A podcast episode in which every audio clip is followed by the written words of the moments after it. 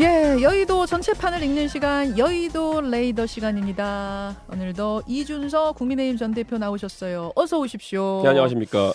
아니, 저희가 일부러 그렇게 섭외를 한 건 아닌데, 네. 섭외를 다 이제 해놓고 보니까 손학규 전 대표와 이준석 전 대표가 네. 이게 나란히 이어서 나오게 네. 되셔서 아니, 대기실에서 혹시라도 이분들이 부딪히시면 좀 껄끄럽지는 않을까 약간 걱정이 되는데 혹시 마주치셨어요? 저는 뭐 마주쳐서 인사드렸고요. 그 어. 사실은 제가 지난달에 이제 김종인 위원장을 찾아뵙고 인사드리면서 처음 이제 신당론이나 이런 게 나오게 됐는데 네. 그 직후에 제가 손학규 대표님 식사를 모셨어요. 아, 그러셨어요. 네. 오랜만에 제가 연락드려가지고 식사 모시고 아. 그 이유는 단 한 가지. 결국에는 손 대표님이 뭐 정치 선배로서 여러 가지 이제 그 바른미래당 대표도 하시고 이러면서 이루고 싶은 것이 무엇이었느냐. 그리고 제가 약간 그런 게 있었어요. 저도 음. 정치를 이제 12년째 한 게 됐는데 음. 아, 뭐 대통령 선거도 제가 뭐 지휘해보고 다 해봤지만은 12년 동안 했는데 허업인 것 같다는 느낌이 약간 들었어요. 허업 같다. 네, 왜냐하면은 허무하다. 제도적인 시스템적인 변화를 만들어내는 단계에 이르지 못했고 결국 음. 박근혜 대통령이나 아니면은 윤석열 대통령 대통령 선거에서 남을 돕고 이런 정도의 역할이었는데 음. 결국 그래서 손 대표님을 딱 떠올리게 된 게 만약에 새로운 당을 하게 된다 그러면은 어떤 구호를 가지고 해야 될까? 근데 가장 먼저 떠오르는 게 저녁 있는 삶이었죠. 아. 예, 그래가지고 손 대표님한테 연락드려가지고 어. 식사 모시고 어. 손대님 막걸리 좋아하시거든요. 막걸리. 예, 예, 그래서 또. 막걸리 몇 잔 하면서 또 같이 얘기했습니다. 그때는 사실은 뭐, 뭐 공적인 일이지만 네. 어쨌든 좀 껄끄럽게 헤어진 면이 있잖아요. 그런 건 다 털어버리셨어요? 이제? 손 대표님이 뭐 원래 저희 그 최고위 할 때부터 저 되게 좋아해 주셨어요. 아껴 주셨어요. 아, 그래서 아. 그때 되게 미안했죠. 그러니까 결국에는 음, 음. 그 당시 연동형이나 이런 것보다는 결국 당의 진로를 놓고 많이 싸웠던 네, 건데 맞아요, 맞아요, 맞아요. 어른 잘 모셔야죠 이제. 이제 잘 보셔요. 자, 예. 국민의힘 상황부터 짚어보겠습니다. 예. 어제 윤 대통령이 국민의힘 지도부 또 용산의 새로운 참모들하고 비공개 오찬 진행했습니다. 두 시간 했다 그러는데 혁신위와 지도부의 갈등이 상당한 상황에서 대통령이 지도부를 불러서 이야기를 했다. 이렇게 되면은 김기현 대표 승 이렇게 상황 정리 되는 건가요? 뭐 그냥 도토리 키지게 하고 있는 거고요. 제 생각에는. 그게 무슨 말씀이에요? 뭐 지금 뭐 인류한 위원장의 정치적 위상이라고 하는 것이나 김기현 대표의 정치적 위상이라고 하는 것이나 큰 뭐 차이가 없거든요. 어. 그 안에서 지금 뭐 윤석열 대통령도 지금 어 대통령 지지율이라는 거 봤을 때 권위가 많이 떨어진 상태인데 서로 셋이서 뭐 이렇게 한다고 해가지고 우리끼리 잘 지낸다 이런 게 국정 반전의 의미가 있을까요? 네, 저는 뭐 아이디어가 한계 아이디어의 한계가 그 정도인지밖에 모르겠지만은 뭐 서로가 서로를 어떻게 권위를 살려줄 상황은 아닌 것 같은데. 그러니까 예, 지금 예. 아 이렇게 답이 나올 줄은 몰랐는데 예, 예. 그러니까 누구한테 힘 실었다 아니다 이렇게 나올 줄 알았는데 도토리 키재기 같다. 아니, 윤석열 대통령 여기 실어줄 힘이 있으면 본인한테 실어야죠 지금. 근데 지금 그거 못 하고 계신데 어디다 힘을 실어요 지금. 아 그렇게 상황을 보셨어요? 예, 예. 아니 어쨌든 그럼 이렇게 질문 드릴게요. 어쨌든 김기현 대표 체제로 그냥 갈 것 같습니까? 어떻습니까? 못 간다니까요. 이렇게 해가지고 선거 못 치릅니다. 예, 제가 얼마 전에부터 어, 이제 서울 지역에 있는 원외위원장들하고 조금 얘기를 해봤는데요. 예. 선거를 이제 이제 최근 뉴스를 보면요. 뭐 수도권에 있는 원외위원장 포함해서 46명을 뭐 갈아치운다 이런 얘기 하잖아요. 예. 그런데요, 어, 제발 갈아주세요라고 반응 나오는 사람도 있어요. 아 그래요? 예, 제발 날 갈아라. 그 무슨 의미입니까? 가만히 있으면 선거 끌려나갈 것 같다. 그래서 질 것 같다. 예, 근데 이게 그 정도, 그러니까 오히려 그 당에서 이제 그 영남 의원들은 수도권에 이내 두세 번 떨어지는 애들 능력 없는 애들이니까 니네 갈 거야 이런 식으로 협박이라고 생각하는지 모르겠지만요. 음. 그 들을 때 사람들이 뭐라고 느끼냐면요. 아, 그럼 니네가 뭐 새로운 사람 찾아보던지. 허허. 이게 똑같은 게 뭐냐면요. 1년 전부터 저한테 어떨 때는 당근인 척, 아, 이준석이 노원병 공천을 줄 수 있다. 그런데 제가 방송 나오면 항상 물어보면 어쩌라고 이렇게 답했던 거랑 똑같은 거거든요. 그 다음에 뭐 노원 공천 안 줄 수 있다. 그럼 또 어쩌라고. 그러니까 이게 지금 수도권의 상호 분위기 어떤 건지를 아직도 지도부가 파악을 못 하고 있다. 아. 네, 그리고 그건 인유한 위원장은 더 모를 거고요. 어. 대통령은 더더욱 모를 겁니다. 그 말씀은 지금 지도부 체제로 이제 쭉 가는 것처럼 기- 김기현 대표한테 힘이 실리는 것처럼 보이지만 결국은 이대로면 총선에 질 수 있다는 분위기가 강해질 거고 그럼 어쩔 수 없이 비대위 체제로 갈 거다. 아직도 그렇게 보시는 거군요. 아예 무슨 뭐 TK 자민련을 선언하지 않는 한 저는 그렇게 가야죠. TK 자민련 선언하면 되죠. 이렇게 가다가. 어. 아 근데 지난번에는 아마 1, 2주 안에 한동훈 비대위가 뜰 거다라고 예언하셨는데 그건 일단 틀렸잖아요. 그러니까 제가 항상 평론할 땐 정상을 얘기하잖아요. 그게 그나마 정상이고 그게 맞는 길이다라고 하면은 어. 이게 청개구리 본성인지 아니면은 지금 비정상의 시대인지 모르겠지만은 어쩔 수 없잖아요. 예를 들어 숫자를 맞추라 그러면 제가 잘 맞추는 편인데 네. 이렇게 하는 게 정상이다 얘기했을 때 항상 반대로 가는 걸 어떻게 하겠습니까? 아 이준석 대표가 얘기한 거에 반대로 가는 거예요. 뭐 저를 의식해서는 아니겠지만 비정상의 시대인 것 같습니다. 비정상의 시대이기 예. 때문에 그런 것이다. 이뇨한 혁신이는 뭐 실패했다고 보시는 거죠? 그러니까 셀럽으로서 역할을 하시는 걸 기대했다 그러면은 뭐 그건 어느 정도 했다고 볼 수 있고요. 다만 실제 뭘 바꾸는 것을 성과를 측정하자면은 바꾼 게 없죠. 바꾼 게 없다. 예 예. 아 실수 실패의 그러니까 패착은 뭐였다고 보세요? 본인께서 이중 정체성을 잘 활용하시면은 보통 다문화의 영역에 있는 분들이 이중 정체성을 잘 활용하시면은 큰 무기가 됩니다. 음. 근데 이중 정체성을 너무 허무하게 활용을 많이 하셨어요. 그러니까 음. 이거는 둘 중 하나입니다. 혁신 위원장이라고 하는 거는 나는 정치를 아주 잘 알고 그렇기 때문에 그걸 알고 바꿀 수 있어랑 아니면은 나는 완전 일반인의 시각에서 바꾸겠어 뭐 이런 음, 거거든요. 네, 그렇죠. 이게 굉장히 혼재돼 있습니다. 인요한 위원장의 말을 보면은 어... 본인이 뭘 많이 아는 것처럼 이렇게 달려들 때도 있고 네. 나중에 가서는 또 굉장히 어설픈 실수를 할 때도 있고요. 음... 이게 이분의 그러니까 다문화적 정체성에서도 가끔 드러나는 게 뭐냐면은 나는 아랫목에서 도덕을 배웠다. 음. 그러니까 그 배운 도덕이 뭐냐 남의 아버지 욕하는 거다 뭐 이런 거거든요. 그러니까 이게 혼란이에요. 그러니까 한국의 정체성을 잘 알고 있다인지 아니면 잘 모른다인지 음. 이런 것들이 계속 혼재되면서 메시지가 잘못 들어가는 거죠. 아...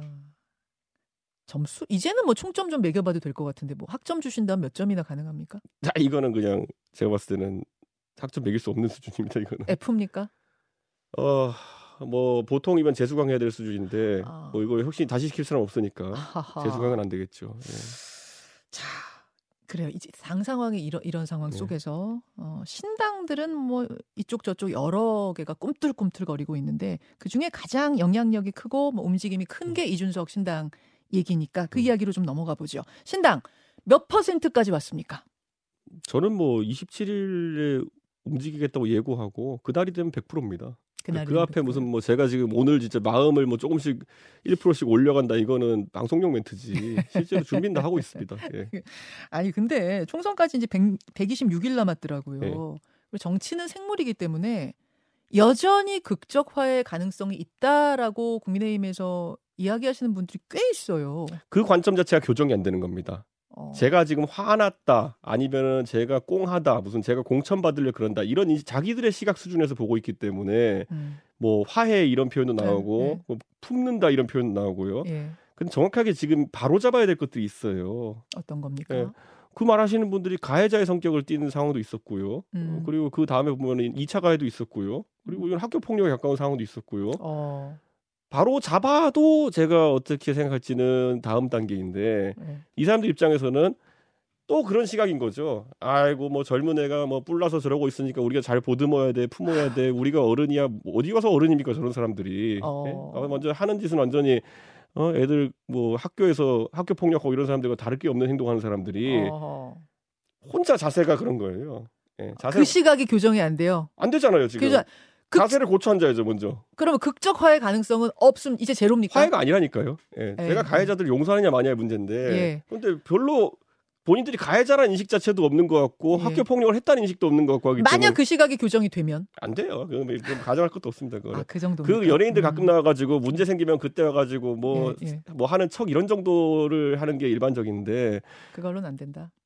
지금 자기들은 망했, 그러니까 그 연예인들이 그렇게 나올 때는요, 음. 나 이거 안 하면 연예인 생활 더 이상 못하고 망할 것 같아라는 인식이라도 생기면 그렇게 하는 거거든요. 맞아요. 근데 그 인식도 없어요, 지금. 아. 그러니까 왜냐, 다들 나의 작고 따뜻한 영남의 우리 지역구에서 공천만 받으면 돼 이거니까요. 음. 그러니까 뭐 옆구리 찔러서 억지로 할지도 않을 사람들이고요. 그러니까 음. 기대가 없어요. 기대가 네. 없다. 네.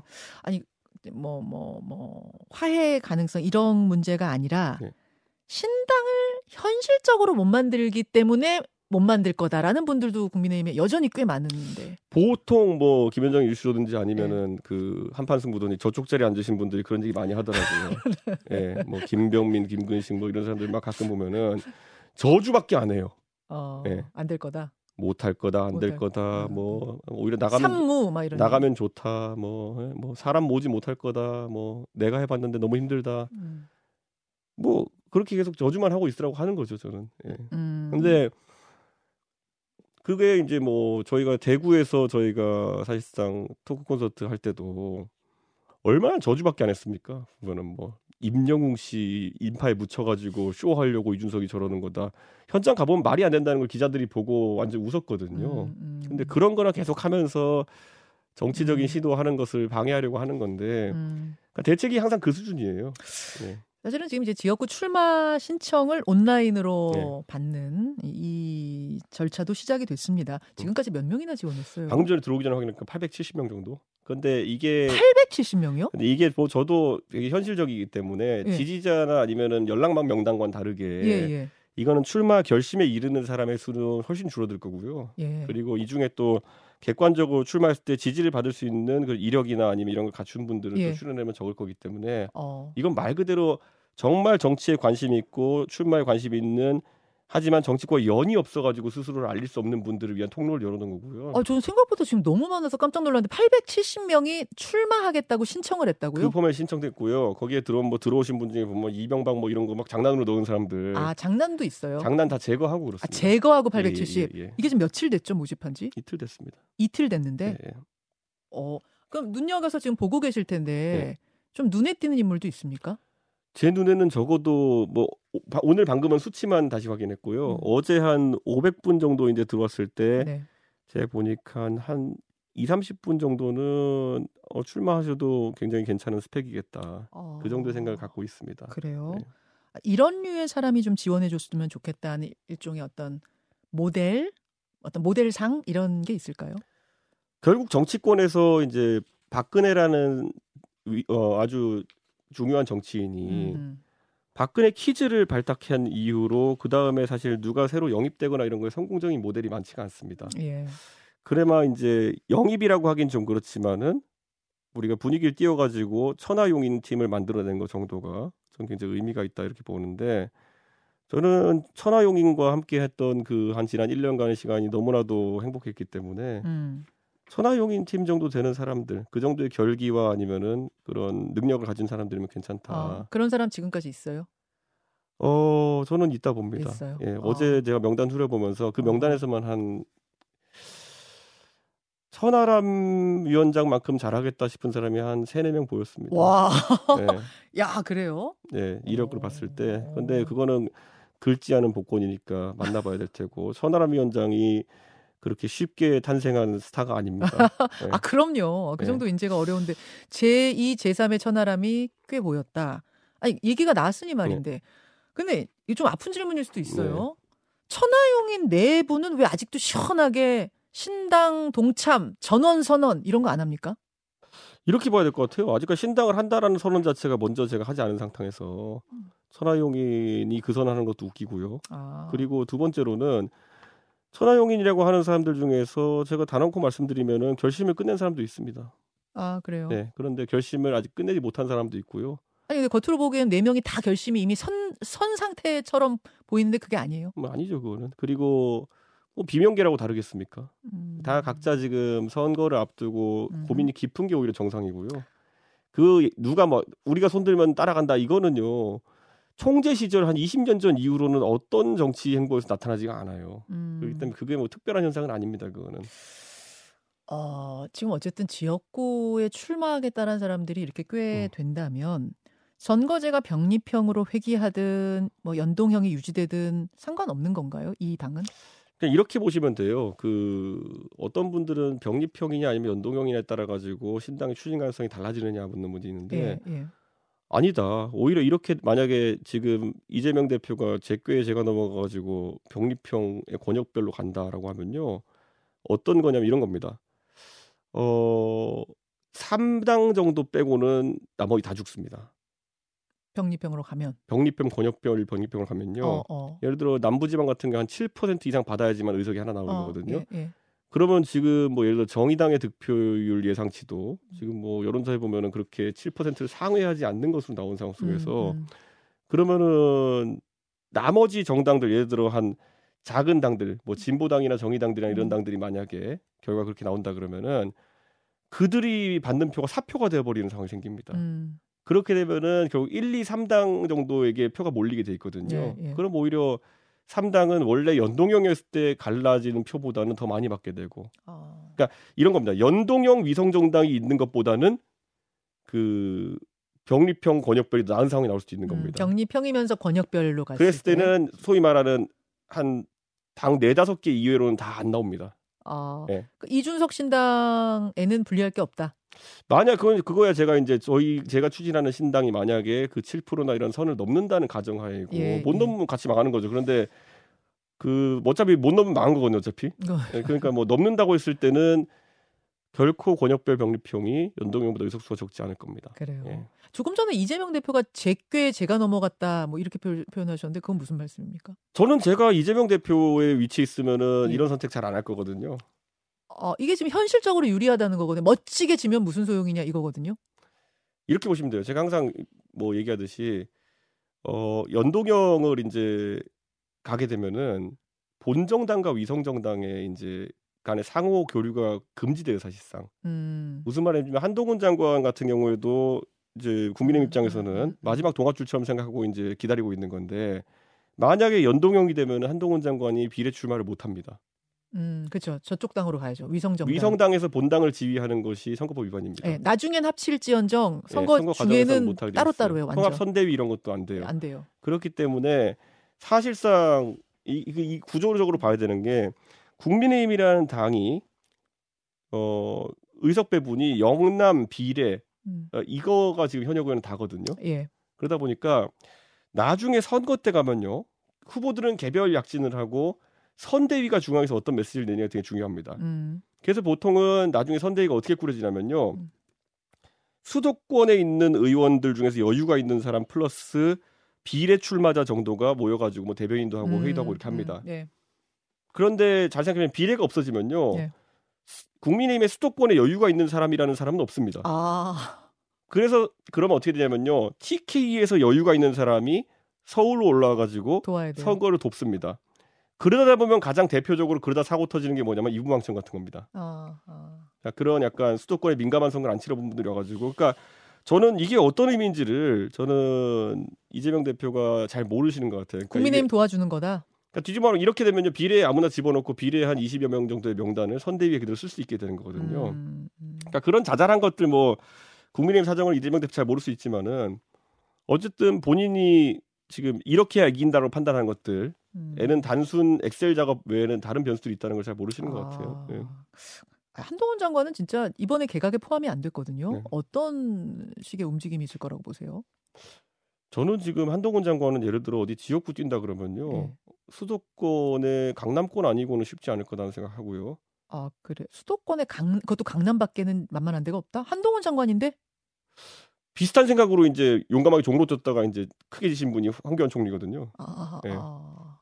그리고 지금은 아마 한동훈 장관이 다른 곳을 뛰게 되면은 이탄 의원이 따라붙을 겁니다. 이탄 의원이 지금 자기 지역구 버리겠다고 험지가겠다 선언했는데 이탄 의원이 따라붙을 거라고요? 이탄 의원은 실제로 한동훈 장관과 국회의원에서 각을 세우게 됐고요. 예. 그리고 두 번째로는 이탄 의원이 저는 뭐 선거제 이야기를 하면서 본인의 기득권을 버리겠다 했을 때 예. 어, 생각보다 이제 다른 포석을 두려고 하는구나. 아 그 포석이 한동훈과 겨루는 포석이라고 보셨어요? 저는 그렇게 한 이상 본인이 험지라고 하는 곳이 예. 국민의힘에 지금 수도권에 다른 험지는 없거든요. 아 그러니까 땅이 험지가 아니라 센 사람과 붙겠다는 의지로 나올 수가 있어요. 아. 네. 근데 예를 들어서 그렇게 되는 상황이 발생하면 흥행 카드죠. 어허. 그러니까 이탄 의원 입장에서도 최근에 대선 지지율이나 이런 것들이 약간 올라가는 추세에서 음. 한번 승부를 걸어볼 수 있겠죠. 일종의 한동훈 저격수로 이탄 의원이 등장할 수 있기 때문에 그래서 그래서 한동훈 장관이 비례로 가고 싶어 하겠죠. 그렇, 게 네, 보시는 거군요. 그런 변수가 너무 많아지니까요. 자, 그 제3지대 신당이 늘 성공하는 건 아니었어요. 그렇죠? 아니 90% 이상 실패하죠. 실패하죠. 예, 예. 최대한 텐트를 좀 크게 쓰고 많이 뭉쳐야 된다라는 조언들 지금 많이 합니다. 텐트 얼마나 크게 쓸 생각이세요? 저는 이제 상식적으로 대화가 되는 사람들이어야 된다 생각하고요. 음. 제가 얘기할 때 항상 이 당에서 그럼 만약 당이 만들어지면은 같이 대선을 치를 용기가 있느냐, 음. 아니면 다음 선거를 치를 용기가 있느냐, 대선이나 지방선거 가가지고 각자의 길로 가자 해서 흩뿌러지는 게 재앙적이고 아, 그게 바른미래당의 실패입니다. 아하. 그렇기 때문에 저는 요즘 가가지고 많이 물어보는 게 어, 어디까지 이 당을 생각하고 하시려고 합니까? 음, 음, 길게 보고 하십니까?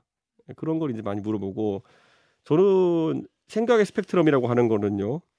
음모론자 배제하겠다고 제가 얘기한 적이 있습니다. 음모론자는 안 된다. 예, 뭐 갑자기 부정선거 좋아하시고 이런 분들이나 음. 아니면은 뭐 천안하면 북한이 소행이 아니다 뭐 이런 거 음흠. 이런 거 하시는 분이나 아니면은 뭐 달 착륙을 믿지 않는다든지 뭐 실제 있어요 이런 아, 분들 예, 예, 예. 그런 분들은 안 된다 예. 생각하고 어 이런 게 있어요 우리가 진보 정당이 내세웠다 해서 그것이 진보적 아젠다인지는 아는 경우도 많습니다 아, 예, 보수 정당이 내세웠다 보수적인 아젠다가 아닌 경우도 많거든요 음. 그렇기 때문에 그런 이력보다는 적어도 철학이 명쾌한 분이면 좋겠습니다 철학이 명쾌했으면 좋겠다. 그러니까 철학이 없으면요 예. 이분이 예전에 했던 말과 최근에 한 말이 다르고 막 이런 경우가 있어요. 아, 예, 예. 네, 그래서 말의 일관성이 좀 있으신 분들. 진보냐 보수냐 뭐 이런 거 상관없습니까?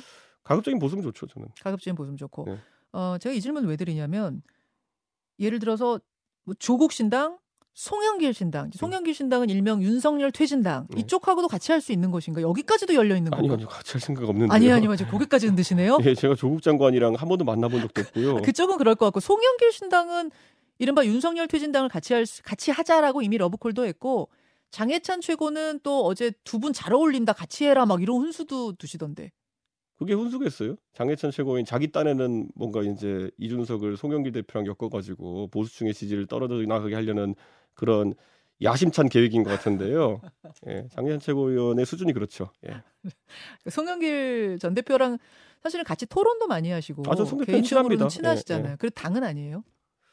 당을 하려 고 그러면은 뭐 송 대표님도 당을 하는 거 하자는 건 아니다라고 부인하셨지만은 연대. 송 대표님은 윤석열 통 퇴진이라는 것에 꽂혀 있다는 거는 음. 같은데 저는 아까 처음에 이거 우리 오늘 대화 시작할 때 얘기했던 잠깐만요. 윤석열 퇴진에 꽂혀 있는 건 같아요? 네, 송 대표님은 아니 그게 아니라 이준석 전 대표도 그 부분을 같이 생각해요. 아니 아니 아니. 그 말씀 송. 대표님이 그런 것 같다고. 아, 예, 아, 송 예, 대표님이 예. 윤석열 예, 퇴진에 이걸 꽂혀 정확히 있는 것 말해야 같은데 될것 같아서 예. 저는 제가 봤을 때 윤석열 대통령의 지금 이제 권위라고 할까요?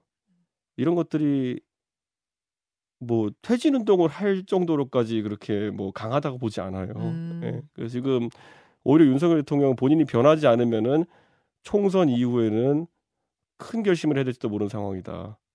예를 들어 권력의 뭐 예를 들어 어느 정도의 변화라든지 어, 아니면 야당과 협치라든지 이런 걸 선택해야 되는 상황이 올수 있거든요. 그 말씀은 레임덕이 심하게 올 거다. 저는 그럴 수도 있다 봅니다. 지금 지금에 예상되는 의석수라 그러면은 뭐 예를 들면 연정을 막 제안한다든지 이 정도까지도 가야 될 수도 있다 보세요. 모르겠습니다. 그런데 그게 과거에도 그런 예를 노무현 대통령도 어려움을 겪고 계실 때 대연정을 제안하시고 네. 이런 적 있겠지만은 뭐 예를 들어 개헌을 먼저 언급하신다든지 음. 아니면은 뭐 일부 인사권의 이양이라든지 이런 걸 얘기할 수도 있고 만약에 지금 상태로 어, 선거한다면요. 어, 예, 예. 그리고 총선 때까지 남아 있는 일정들이 굉장히 대통령에 불리합니다. 음, 예를 들어 특검 처리도 그렇고 음. 저는 지금 전반적인 경제 상황도 굉장히 안 좋아져 안. 가고 있다는 생각이 들어요. 그래서 저는 송영길 대표님이 그렇게 그 구호를 아무리 내셨는데 그게 신당의 구호가 될 수는 없다. 아하. 네, 그런 생각이 듭니다. 거기는 제로, 가능성 제로. 이낙연 전 대표와 이준석 전 대표는 전직 당 대표라는 점 빼고는 사실은 별로 접점이 안 보이는데 두 분의 접점도 있습니까?